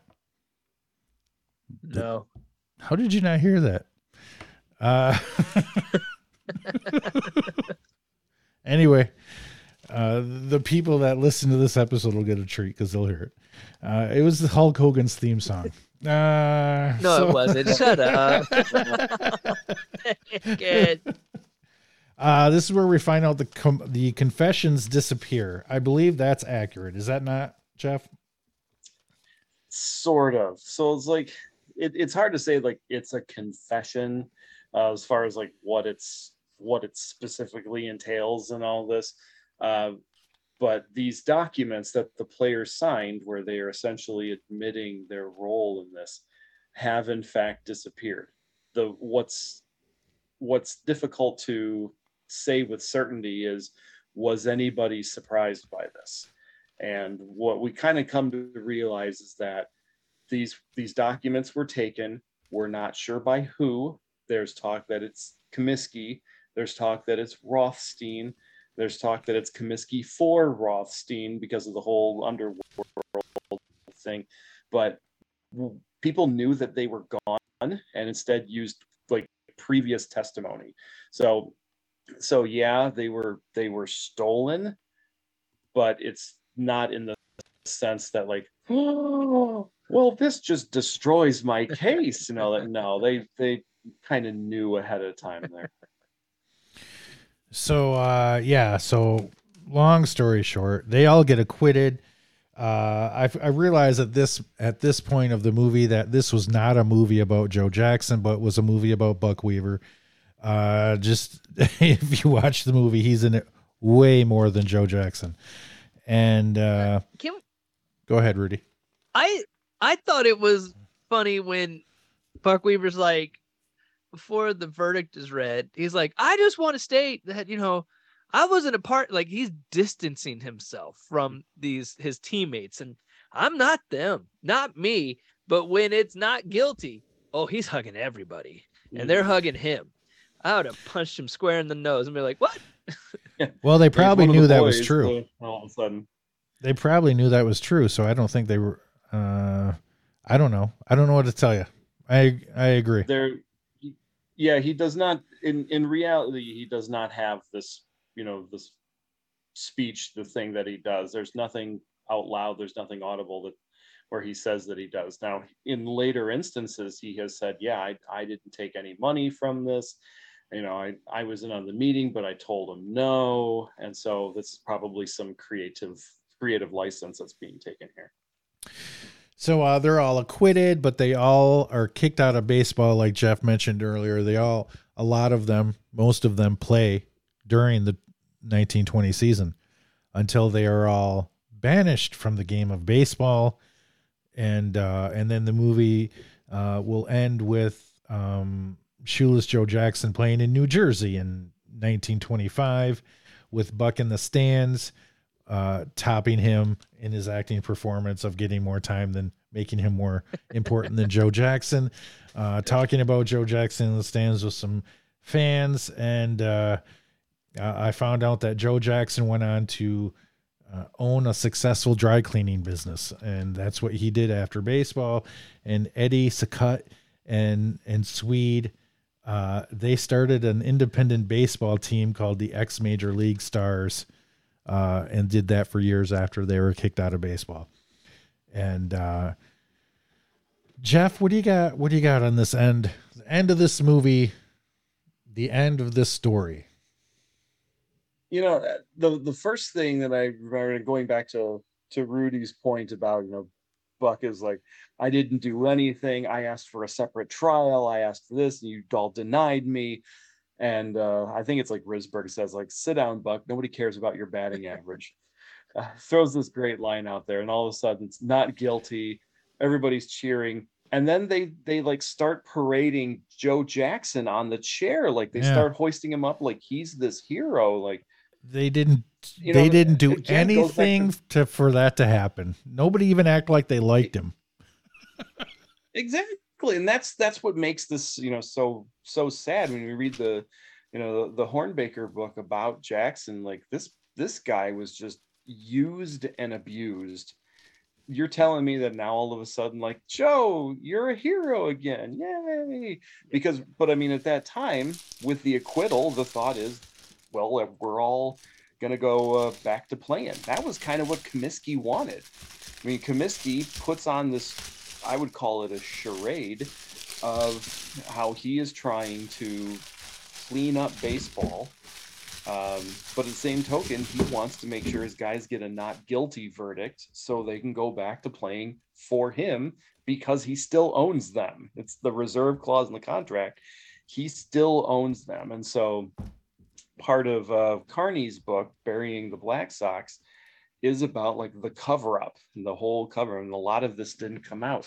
Those conf- the the signed documents there they came out in 1924. They were found again. Uh, they were found because Joe Jackson was suing Comiskey for his World Series bonus. And Comiskey said, Why should I give that to you?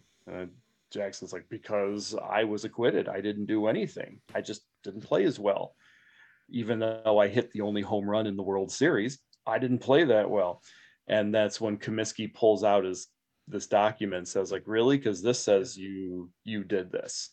And that's how they screw jackson out of out of money like this. So i i see them parading jackson. That part gets me. Um and then the the whole thing the, the idea of players changing their names and going on to outlaw teams that's true. There is documentation of that. Um it's after like it's after kind of Kenesaw Landis gets wind of that and says like, hey, if you want a future in Major League Baseball, you don't touch those guys. We we want them out. We want them done. We want nothing to do with them. And so Comiskey, by getting Landis put in this position, in a turn kind of cost him his team, and his team wouldn't really, I think, had maybe one 500 season in the next decade. Um, so yeah, there's a lot to unpack with that that end sequence there, but uh, Ru- yeah, they did definitely change their name though. Rudy, your thoughts? Uh, my thought at the end of this film was the same thought at the beginning, the first like 10 minutes of this film. It's like unlikable people against an unlikable Comiskey. Like it was like I was like I, sh- I should be rooting for someone, but I kind of don't like any of them for some like except for Sakat.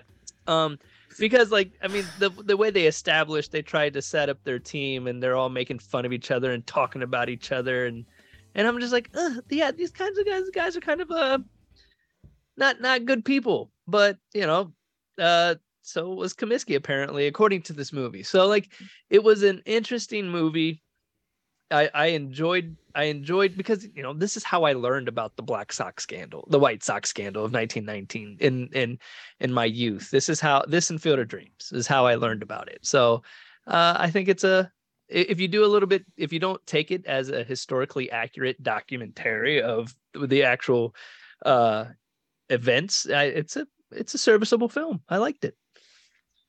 Oh boy, that's the giving... key right there. Is you don't, don't treat it like it's a documentary. You know. Yeah. It's it was it was a fine usage of two hours. There you go. okay, so I have to admit I never saw this movie until last uh, two weeks ago. So uh, it's like one. I'm a baseball fan. I'm a movie fan, and I had never seen this movie. Uh, I never even saw clips. I never even passed it through channel surfing. Never. So uh, maybe that's why I'm bitter. Not a good movie. uh, so we we see on uh, the wall behind Mr. Koslowski, I see five baseball bats. So we're gonna rate this movie on a baseball bat system. Rudy, how many baseball bats do you give this out of?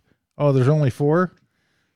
No, there's that's the fifth one is up there. Up that's high. Oh, that's there the it is. actual original one. Oh wow. Um, I'm gonna give this a solid. Uh, Don't give it half and a half. bats. No, damn no, it. you don't All cut a bat in half.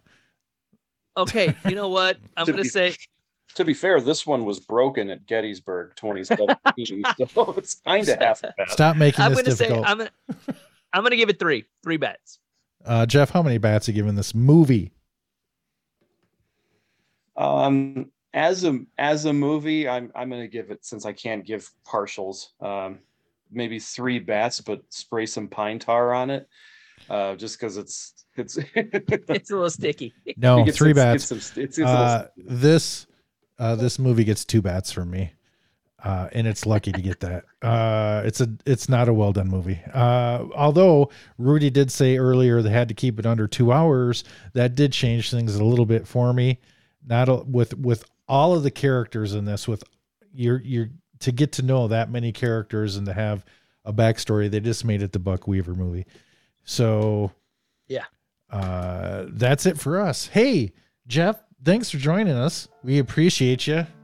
Good to see you in the winter. Sorry for talking as long as I did. No, that's Whatever. what we wanted. That's what that's the point. Yes. Isn't that the point? Okay.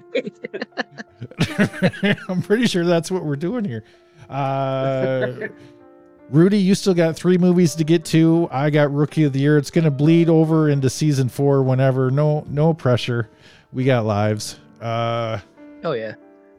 uh, interviews, game shows, live action calling. Everything starts as season four gets off the ground next week. And uh, I don't think I have anything else uh, to say. Rudy, do you have anything to say and get us out of here? I have nothing. I'm excited for season four, folks. For uh, the Cougar, the barrel roller. I'm the Swamp Fox, and I'm telling you to keep it station to station. And we'll see you out in the field.